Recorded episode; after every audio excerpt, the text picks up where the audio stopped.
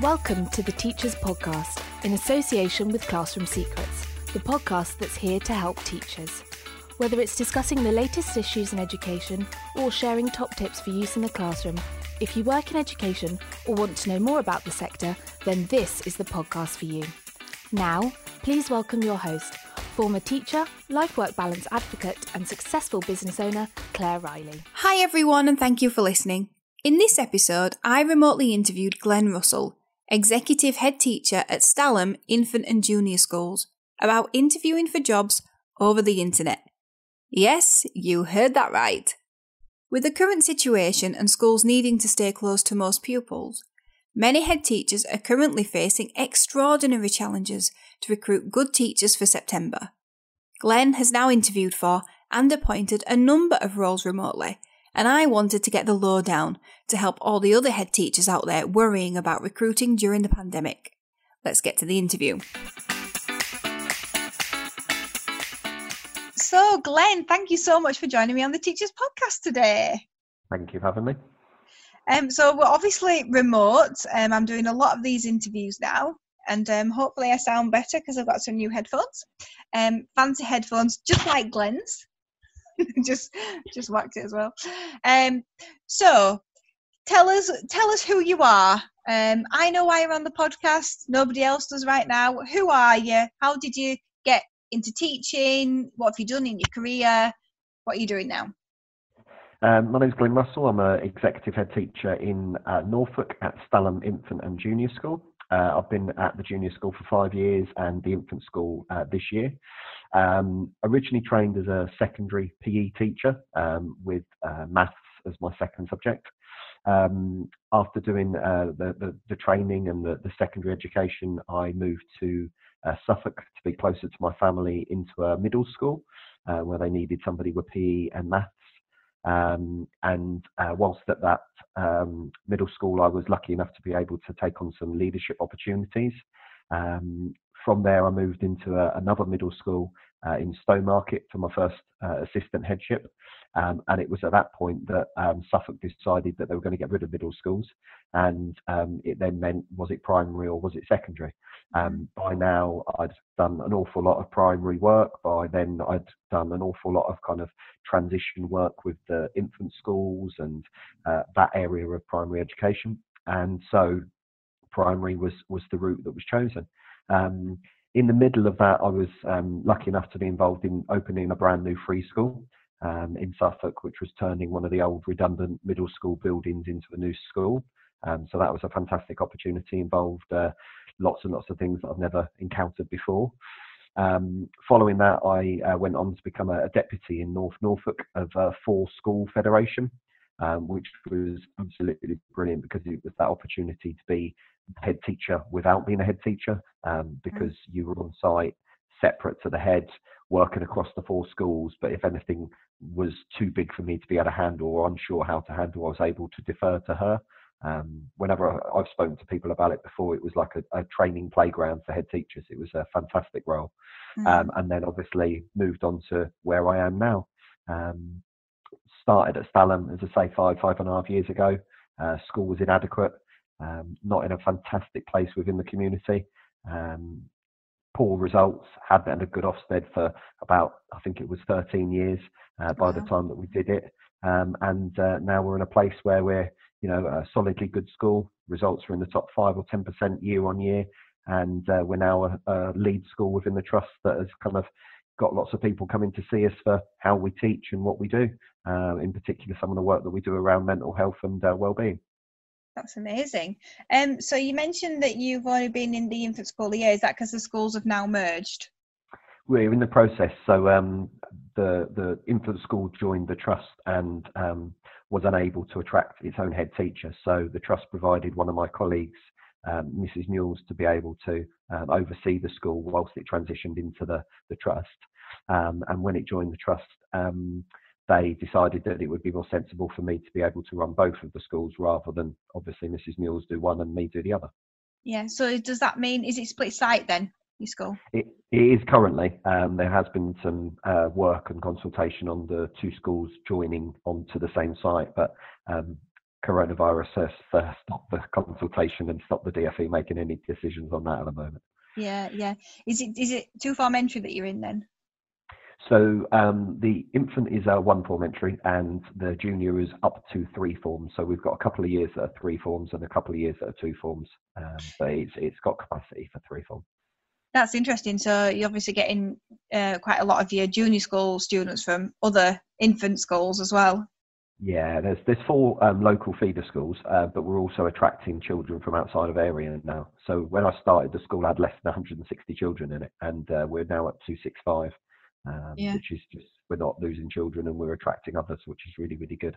Yeah, that is really good. I'd be interested to see how it moves on with it being split site because there's um there's a local school to us who split site and um they actually have um reception to year six um, in fact, they might even have a nursery class um, at each site, and they're not that far away. But like a, a family will choose which site they're going to go to, and then all the siblings end up at that site. And I think it must be a logistical nightmare. Sounds very complicated, actually. Yeah, I think it works really well. It's just like kind of having two schools, and you choose which which school you want to go to, I guess. Um, but obviously they are one school, and then I know for like clubs and stuff, they do uh, like a minibus run. Oh, fantastic! In, yeah, in just giving you little world, ideas. yeah, absolutely. In the perfect world, the, the move will happen and we'll bring everybody onto the site um, because you know the, there's the room on the site, and I think for yeah. parents it will make it logistically a lot easier. Yeah, yeah, because there's that there is that to consider, isn't there? Um, okay, thank you. So you're actually here to talk about recruiting teachers remotely. So, um, yeah, I think you have you did you say you spent a whole week recruiting? Yeah, yeah, over a whole week now online. I mean, oh gosh, you must be exhausted. So tell me, what was the process around just even beginning to think about recruiting like remotely? So the the thing that um, we sat down and started thinking about was each position separately. So when you're running interviews normally on site, you're able to get away with a number of the same types of activity or the same types of kind of processes because actually you get to meet people, you get to kind of read them, you get to use your emotional intelligence to be able to find out a lot about them. But without all of those advantages of being able to sit opposite someone and really get to meet them face to face, we had to sit and really rethink what does each position actually need. So the thing that we did first was be really, really clear on what we were looking for for the positions. Mm. So to give you an idea, we were recruiting for a member of SLT, we've been recruiting for cover supervisors, and we've been recruiting for a, a PE instructor. So all three positions are really, really different. So it was us sitting down and thinking, right, what do we actually want from the person that's going to fill this specific position? What attributes, what values will they have? Um, what are our expectations around the kind of things that they will have done and that they'll bring to the role um, before we even started thinking about what the process might even look like? So when you say you sat down and you had a chat, was this before schools closed? Or was this you know did you schools close and you think all right we're going to end up doing this remotely or did this come about after um, no we we had to have this conversation after schools had closed mm-hmm. um, because it was you know the the interviews were planned in for after the Easter holidays and yeah, yeah. Know, the adverts were already out and running and people had already started applying so um, my deputy and I had to sit down uh, remotely and kind of um, have a, a, Zoom conversation and ping back lots and lots of messages on Google Hangouts to mm-hmm. kind of get to that endpoint. I was also really lucky that um, uh, a really experienced colleague of mine, who's a kind of executive head and a deputy CEO in a, in a local trust, had um, done a couple of interviews uh, prior to Easter and had done exactly this, had done the, the remote um, interviewing process. So I was able to speak to her and kind of pick her brains about some kind of holes to avoid and, and lessons learned, which was really really useful. Yeah, and what um what came out of that then? Um, it was really interesting because she was kind of talking to me about um, making sure that you kind of one of the things she said to me was about over planning time. Um, and I would second that. I think that's a really, really important thing. So, in terms of how long you think something's going to take, I would nearly double the process time um, because actually speaking to somebody on Zoom, you have that pause, you have that wait, you have that shifting over to somebody else if you're doing a panel interview with several of you. Mm. If you are watching a lesson, then you've kind of got the lesson, you've got the conversation remotely afterwards with a colleague about what you've seen and what you haven't seen, whereas normally you'd both sit down and watch it together. So Yeah. a lot of the activities took an awful lot more time. So when you're planning the process, build that time in without thinking like you would normally, right, we can get a cover supervisor interview done in most of the morning and a little bit of the afternoon. Mm. What was it? What was it that made you decide to do it rather than wait? Because I imagine there's a lot of head teachers kind of waiting, thinking, "Please open school so that we can do something." What What made you decide to bite the bullet and go for it?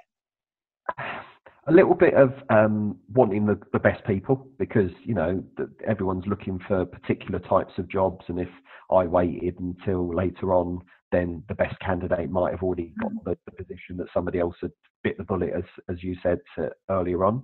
Um, also it's with the idea of potentially moving the schools and all of the other things we've got to organise at the minute in the current climate waiting on whether you've got staff or not makes it a little harder to organise. So the quicker we get people in place and we know who we've got, then we can start thinking about staff teams and timetables and all those kind of things um, in, in the perfect world when we know what's going on with returning to school. So, do you think you've made the right choice? I think we've made the right choice as good as you know in Well, any yeah. interview. I, I don't you think wouldn't know anyway. I'm. I don't think I'm any worse off or any better off than I would normally. That's that's how confident I feel from what we've done. Um. So, what were the interviews like then? Talk me through the, the process of of one of the interviews. Um, so if we take the PE um, position, for example, uh, the first activity that we got them to do was a 10 minute video of them modelling the start of a lesson. So it could be any activity that they chose to do. Um, but this then allowed us to be able to see their vocabulary that they use, their um, modelling skills. Um, it allowed us to see the kind of questions that they might ask during a modelling process that they were going through at the start of the lesson. Um, it also allowed us to kind of see the manner in which they would use to address the children um, even though obviously there was no children there for them to, to model to. Um, we also found from this that the best way of doing this was by using a site like Vidyard, where you can the candidates can do the video and then send you a link rather than you being sent videos in lots of different formats because the Mhm. processing and downloading and that can be really really quite complicated I guess as, Um, as well when you've got quite a lot of members of staff trying to download it as well. Yeah, absolutely. And and the reality is different people have got different devices and so it, it just adds a complication that you don't need in a process that can be time consuming enough. Yeah. And different different skills as well on that. Absolutely. Um, so the next activity we got them to do was um, some specific scenarios, so related to the specific roles. So the PE one might be, you know, how they'd handle issues in the change rooms, or um, a child has an accident, breaks a leg on the field, what they do to handle that situation. Um, we also asked them to plan a teaching sequence. So, for example, a year five gymnastics unit, and what would the first three lessons look like? Um, and we also um, had them talk to us about how they would develop PE at the school. Um, so this was done in the form of a video again, in the form of a 10 minute presentation and sent to us. So those different activities, they were done on different days and they were also kind of given a time limit because we were very mindful of when participants or candidates come to your school, it's them and you, so you know it's just them. Whereas that danger of doing online interview is that they could be sat with somebody else who's giving them all the answers or asking them to do bits and pieces. Um, so actually being really, really specific about when things are being sent out and when you expect them back in gives you that kind of tight time limit that's really, really essential for kind of clarity and fairness for all candidates. So, what kind of time limit did you give them? Um, so if I give you the SLT one, that might be uh interesting for people. Um, we gave them the presentation overnight, so it kind of allowed them to kind of do the video and then send it to us. We Mhm. looked over the videos on Tuesday, um, and then the ones that we shortlisted for the next rounds, we said that we would email them the Wednesday morning at nine o'clock. So we timed the emails all to go out to the same candidates, and uh, the activities were an in-tray activity, a set of scenarios, and also to write a development plan based on their presentation the day that that one they'd done the day before. The presentation had to be back in by ten, the in-tray by ten thirty, and the scenarios by eleven. So it was really quite tight, but we knew it was then purely them, and they weren't able to kind of keep on getting friends in and those kind of bits and pieces. Yeah, yeah. I suppose it's it's difficult, isn't it? I hope, I hope they had childcare arranged. yeah. We, when you when you contact them the day before, we obviously outline that's what we were going to be doing, and they'd get a Yeah, card yeah. and be time limit. So again, one of the organisational things is making sure that people have the capacity to do it. Yeah, yeah, yeah. But it's exciting though. I, kind of like doing things in a different way, mixing it up a bit. It, it really was good. It showed um, the the candidates in such a different light, and you got to have conversations with them in such a different way than you probably would do in the normal formal process. mm mm. So, how many people did you have interviewing then? Um, so we had about four different people involved in each different process, um, based on shortlisting and kind of panel interviews and looking at videos and looking at scenarios and those kind of things. So, I'm, I'm interested to know. So, actually, we did um, a remote interview today. I say we, not me. Uh, my husband is the uh, the other director, the CTO.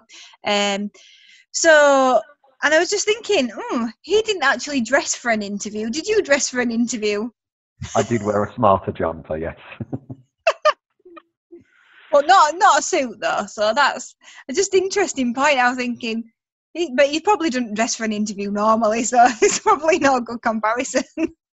but did he just dress the top half or the bottom half as well? Because obviously they can't see the bottom half, I well, assume. this is it. Um, he just didn't do anything. He just dressed as he normally dressed. He's probably wearing a classroom secrets hoodie, if I'm honest. Probably not made any effort at all. Um, yes, I'm interested to see how that kind of pans out as well. Um, I mean, we have done remote interviews before, but not necessarily for people who have been employed, more for freelancers.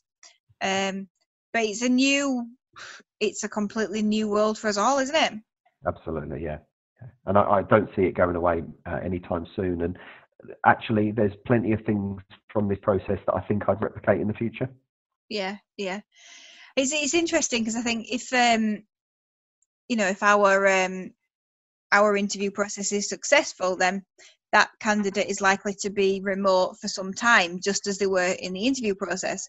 Whereas for you that person's actually going to be well or those people are going to be in your school building once once schools reopen. Hmm Yeah, so you'll really get to really get to know them after that point. Um so what tips would you give to anyone i'm sure there are lots of head teachers around the country thinking do we do this do we do we make the jump do we do it remotely or do we wait what tips would you give to anyone considering it I, I'd go for it. I definitely would go for it. I wouldn't wait and hold on for you know the magical Boris Johnson to give us the go ahead to be in schools or not or anything like that. Um, I think where we started being clear on what you're looking for in the roles is really really important because then you can kind of tailor your process from there. Um, when you're doing your panel interviews, a couple of things come up that I, I think might be useful to, to people. Be really really clear about who is asking what. Um, and then once you've asked the question, be explicit about handing over. So, you know, oh, that's brilliant. I'm now going to hand you over to Sarah. And, and then Sarah would then take over. So it makes it easier on the kind of number of voices happening at the same time. Mhm. Um, also, planning things like if you were doing a panel interview and I've asked a question and you've actually got a follow up question, what's the signal? What's the sign? Because otherwise, people will Right, just move yeah, to the next section. Whereas in a normal interview, you might give someone a sneaky little sideways look to go, I've got something to add. Mm. So it's planning those kind of things. Um, when you're looking at your processes, be really, really clear about what it is you're focusing on for the role. So sit down and think, right, what are the key elements of the role that I want to recruit to? And then what can I do to assess those elements? Um, make sure the technology works. So definitely do some practices, do some dry runs. My wife was good enough um, for us to sit and uh, interview her a couple of times um, to Mm. make sure that, that we i get bet that you right. love that Well, the, the important question was asking her what was for dinner, to be completely honest. Yeah as long as she got the job. Yeah, exactly. Absolutely. but was it peanuts though um, I, I sat and thought about um, the things that were that were kind of really really useful, and one of the things was actually seeing the process over more days rather than in the normal process when education we tend to get it all done in one day Mm. whereas actually having the time constraints and having the different stages to this interview spread it out over the week which allowed us to kind of really delve into the candidates and what they did in different kind of activities and how they responded to different time limits. So that was really, really useful. And um, two more things I wrote down. One was to do with questioning. So your questioning really needs to be planned and thought through far more than you do on a, a kind of normal interview process. So you, you really want to think, what do I want to find out? Ask questions related to that, but also ask them questions related to their values and their attitudes to behavior management and listen carefully for how they're talking about their children because that interaction you're not going to see so therefore you need to pick up on it in their answers mm-hmm. um, and the importance of references is obviously a, a significant amount higher so you know are you going to follow them up with phone calls afterwards? You know, so you're able to do that. You're able to have conversations around the reference and, and do that kind of bigger picture. Um, are you going to, you know, change the format that you normally use to kind of ask a wider range of questions and ask for certain references to certain values or attributes that you want for that role? Hmm. Um. Are you going to send for more references than the normal two or three that schools send for? Um, so there are there are quite a kind of few things there that I would recommend to people. Um, but the the one I mentioned earlier about not trying to download and send videos in different formats is one that I would say would save save people an awful lot of time. Yeah, yeah. I think it's really interesting what you're saying because obviously, obviously, I've done a lot of interviews as well, um, and what you're saying about uh, sort of splitting it over a few days, it's it's really funny, you know, because yeah, I obviously I was a teacher first, and I was used to that it's all over in a day, and we used to work like that and now we tend to bring them back and i actually the first time it happened i thought actually this is really useful and i changed my mind and hmm. probably for the better over that period because you can some sleeping on it is a is a wonderful thing um yeah. and you can really see things yeah so that is interesting and i'm just picking up on your point when you said um you can't give those kind of cues that you want to add anything well we do have cues for like let's move the interview on quickly because this is not you know what we want. And i was i was thinking actually when i was downstairs today and they were interviewing i was thinking what are they going to do if the interview is not going well? Are they going to teams each other? How, how are they going to kind of give that signal? Because usually we just skip a question.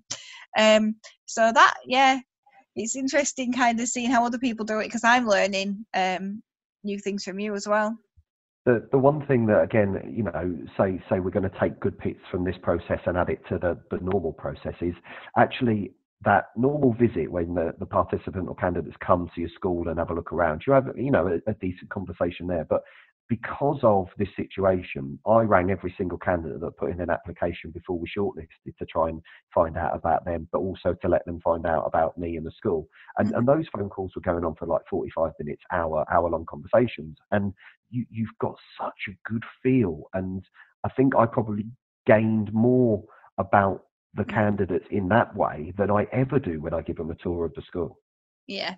And especially because they had you, because I mean, I've been on tours of school before, and you never know. I, I was never the confident one, so you wouldn't really feel like, oh, I've got to, I've got to ask a question. Oh, they've asked my question. Oh, they've asked my question. Um, they feel like they've got it in the bag. Oh, that one's that one's um, a trainee here, so that yeah. puts everybody else's noses out. You know what it's like. Yeah, absolutely. So I suppose that was nice for the candidates really to kind of have your ear as well. Um, well, thank you. I think that's going to be really helpful. Um, just a few more questions. So, you've got quite a Twitter following, and you use the hashtag valued people successful schools. Is that right? That's correct, yeah. So, um, I asked the team for some questions, and um, so Kath in our team, she says she, she loves your hashtag, and I'll just tell people what it is again. So it's hashtag valued, valued people successful schools. Um, so her question is like, what does this look like in your school, and what does it look like across the trust? Um, the first thing to say is that the idea is is I, I, say to my staff that I look after them, so they're then able to look after the children. Mm-hmm. Um, because as far as I'm concerned, the job's hard enough as it is without kind yeah. of you know putting extra pressure and extra strain on. Um, it looks like the door being open. It looks like me being accessible. It looks like me being supportive as possible, and you know, um, checking in with staff uh, every single day. It's that um, approach that we kind of are here to support each other and things are never done to the staff, they're always done with the staff. Mm-hmm. Um, mm. I talk about kind of uh, recruiting emotional currency.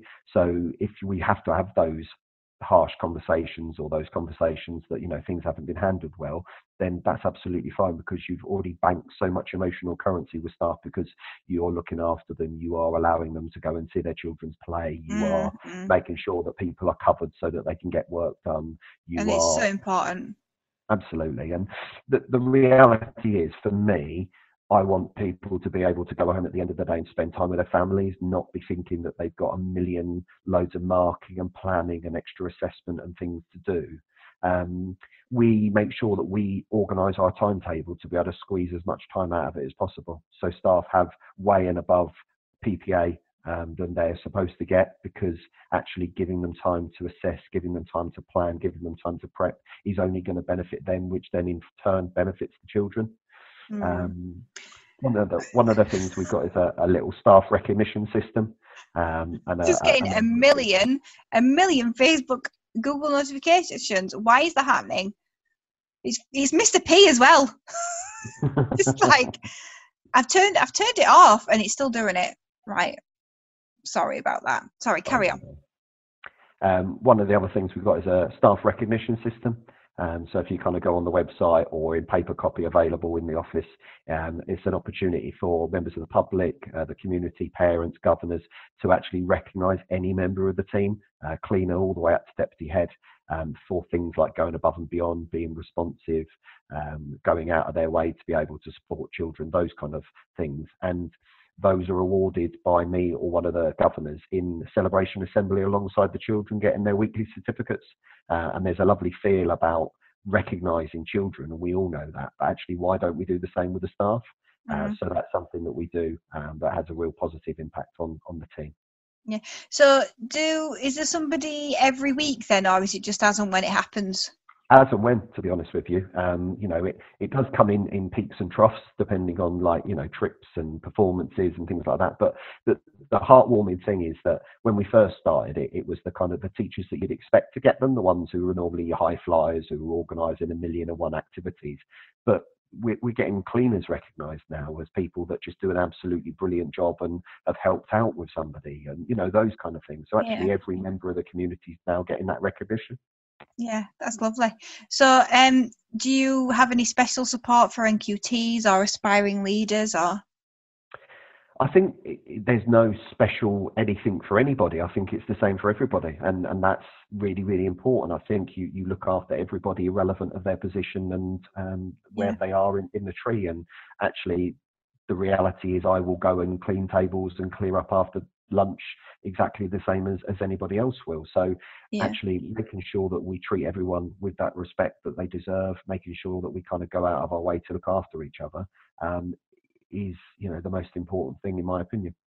And it and it is so important that teachers feel valued, especially when there's so much pressure on them to do all these hours and um, I just really relate to what you're saying. So I started a life work balance campaign last year, and um, that was off the back of so our um our mission statement is like to help teachers and somebody put i don't see how you could do that if you don't include children. And i was just really cross because i thought but it's all right always saying uh, you know the children are, are really uh, well the most important. And i think yes they are really important and nobody's saying that they're not but teachers are also really important as well. And if you don't look after their interests if you're always kind of stripping rights away from them then they're powerless and and they're dishevelled and they can't do anything. Then they're not empowered. And so i really kind of resonate with you there that it is important to to look after teachers and make them feel valued and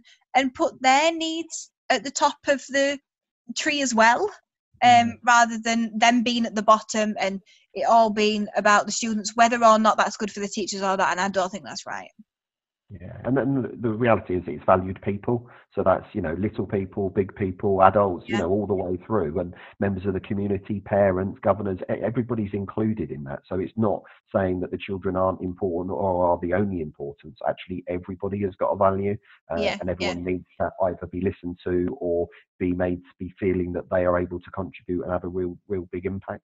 Yeah, and I also believe that children need to see that. They need to see that it's not just all about them. They is also about adults and they are important in society because I think some of the issues that we can see in society where they haven't realized that other generations are important um, and you know the older generation are just as important and when they get there they'll want to be valued as well because they're not going to be young forever and yeah um okay so what do you think is um the key to turning around an inadequate school to a good school uh, communication, definitely. Um, I didn't change many of the staff um, that had the inadequate judgment for the good judgment, um, and and they they were brilliant. They were absolutely brilliant staff members, and, and they just needed to be spoken to, and they needed to have a voice, and they needed to be allowed their opinion, and they needed to be consulted on things. So, mm. you know, we, we didn't strip out all of the staff and bring in a new team. We worked with the staff. We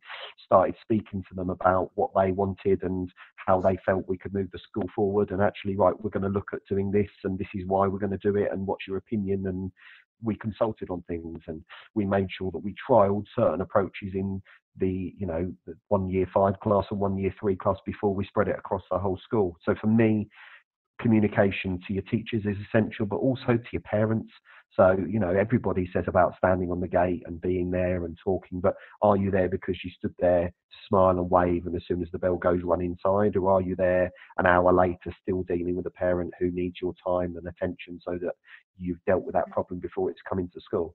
Um, being accessible is so important. So I, I used to kind of, you know, make sure that I was at the kind of events at the weekend. I would go to the town council meetings to be able to show my face so that people could see that I was investing in their community rather mm. than just there between the hours of like nine and three, like we supposedly do. Mm, yeah, and I do think that's important. And and this has come up quite a lot on a lot of my podcasts. Um, is about being visible. Um, visible to the staff, visible to the children, visible to the parents, the community. It's it's so important, but it also gives you so much, like you say, currency um, to be able to do the difficult stuff then as well. Yeah, absolutely. And I found it being in lockdown. Um, I, I, think my productivity has probably gone through the roof in terms of me getting paperwork done and policies done and things like that because mm. I'm not going for a walk. I'm not doing an assembly. I'm not visiting the lessons. I'm not out on break duty. So, yeah. you know, it, it, has hit home the amount of kind of uh, out and about that I do to be able to kind of make sure that people know that I'm about there to support them. Mm, yeah. Okay, so I ask, um, I always ask these questions, so I'm interested to know your answers. If you could wave a magic wand, how would you solve the life work balance problem? Uh, external accountability. So that would be SATS results, that would be phonics checks, that would be reception baselines, that would be league tables. Um, the reality is you've got thousands and thousands of professionals who are trying to do the best for the children of this country. You don't need all of these external pressures on people, making them jump through hoops and do things in absurd, abstract ways to try and please a set of figures and to be able to make sure that they're not at the bottom of a, a make believe table of made up figures. Uh, actually, if we were able to remove all of that, I think you'd see education being far more rounded. I think you'd see a far happier group of people in schools, and that would be the children and the staff. Mm, yeah. Okay. Um, where do you think education is going to go in the next ten years? That's a hard question at the minute, isn't it? Yes, especially especially now. I'm sure your answer will be different to three months ago. I I do think that there is an opportunity for things to go in a slightly different direction. I do think there's an opportunity for us to be able to look at what is happening at the minute and the lessons that we're learning about people appreciating wider elements of society. You mentioned about, you know, looking after the elderly and, mm. you know, a number of schools are really, really good at that. But I don't know whether as an education profession, we have the opportunity to focus on those things as much as we potentially have done in the past. So I think it might give us an opportunity to really sit down and rethink actually what experiences are we giving these children and young people before they move into wider society? Are we mm-hmm. giving them the academic background only, or are we giving them that richer understanding of what society is, being kind, looking after people, empathy, mm-hmm. those kinds of really, really important key skills? Yeah, yeah, and I think whether or not they're doing lessons at home or not, children are going to learn a lot through this, um, and it'll be the things that you can't learn at school.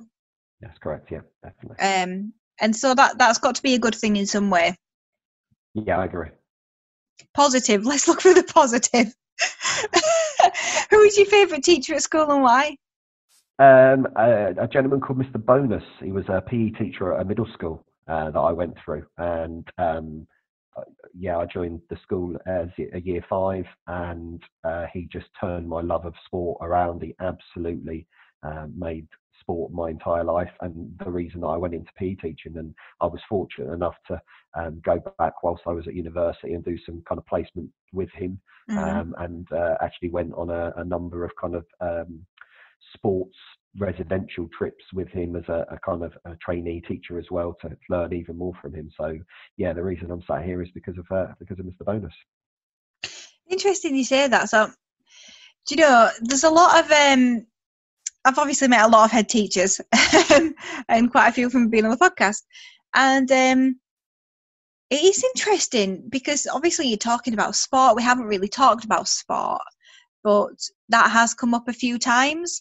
And um, one thing that I do see, particularly probably in male head teachers, um, is that when there is a strong sporting culture at the school, it, it, it seems to really make a difference. What's your experiences of that? Yeah, I think you're absolutely right, and and that's not that's not just saying because of my background. I think the reality is it's um, something that gets so many people involved. It can really whip up a community because if it's mm-hmm. structured right and it's not just about the, the winning, it's taking part and making sure that as many people can participate as possible and offering a wide range of activities and looking for kind of participation and effort being the really, really key drivers rather than, you know, you're in the A team and you're the only people we focus on. It can really, really galvanize a community. Um, it's got the added values of health and, you know, exercise and all those kind of bits and pieces. But I do genuinely agree with you. I think it's massive for um, the backbone of a school if you can get it right. Yeah, yeah. I just find it really interesting. That, you know, the schools where I've been, where lots of different activities are offered, and there's lots of competitions, and and the kids always win as well. Um, there's just there's something about those those schools, like you say, that um, are just very community focused, and and it just they're just successful as well yeah. Okay, last question then. What did you want to be when you grew up? I, I did want to be a teacher. Um, I didn't I'm want to be a head disappointed teacher. by those answers, yeah, but carry on. I didn't want. I didn't want to be a head teacher. That that just happened by osmosis. I still sit here sometimes and think, "How on earth am I sat here?" Um, yeah. But no, I, I genuinely, um, the bonus kind of totally and utterly um, kind of uh, railroaded me into like this is the way forward and this is what I'm going to do. And um, I got to the secondary school, high school, and uh, GCSE was only offered at lunchtimes. So you know we did the, the lessons and a lot of the activity we did at, at lunchtimes. Um, so it was it was that kind of drive from him that, that meant yeah teacher only. I'm a real product of the system on school and a levels and degree, and then straight in, and then the National College shoved me through a million and one leadership programs, and out I popped the other end. do you um did you not want to go into secondary and do PE teaching there then? I, I was torn, um, and I'll be completely honest. The reason that I ended up where I was was because of uh, getting that middle school job in, in Suffolk. And I think mm. um, if if I didn't get that role, I may have gone on to get another secondary PE role and be in a totally different place and possibly position than I am now. Um, yeah. But having that opportunity to be able to have a little bit of secondary and a little bit of primary, and then consequent leadership opportunities that presented themselves has kind of led me in, a, in on the path that I'm on now. Yeah, I allowed you to choose. Well, thank you so much for joining me on the podcast. Um, I'm, I'm really excited for people to hear all about uh, the interview process. I think that it'll be really helpful, especially for head teachers that are worrying right now when they've got roles to fill for September. So thank you so much for sharing. Thank you for having me. Real pleasure.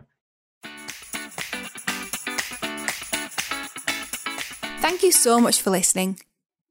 I hope that you now have some confidence and practical ideas to get recruitment moving again in your school, especially for those much needed roles that can't be filled with a supply teacher or can't wait until we get everyone back into school. I hope that you are finding my podcast episodes useful. Sometimes you just need to hear it from someone else in the same situation as you. You'll find everything that Glenn and I talked about in the show notes. If this is the first time that you're listening to the Teachers Podcast, then remember to subscribe and do explore the other episodes as I've had some truly inspirational and knowledgeable guests. It's a really great time to tap into some free CPD. So if you want to request that someone is on the podcast, then you can let us know in our Facebook group called the Teachers Podcast Community. See you next week. Thank you for listening. The Teachers Podcast is in association with Classroom Secrets, a of high quality and affordable teaching resources that children love and teachers trust. To find out more, visit classroomsecrets.co.uk.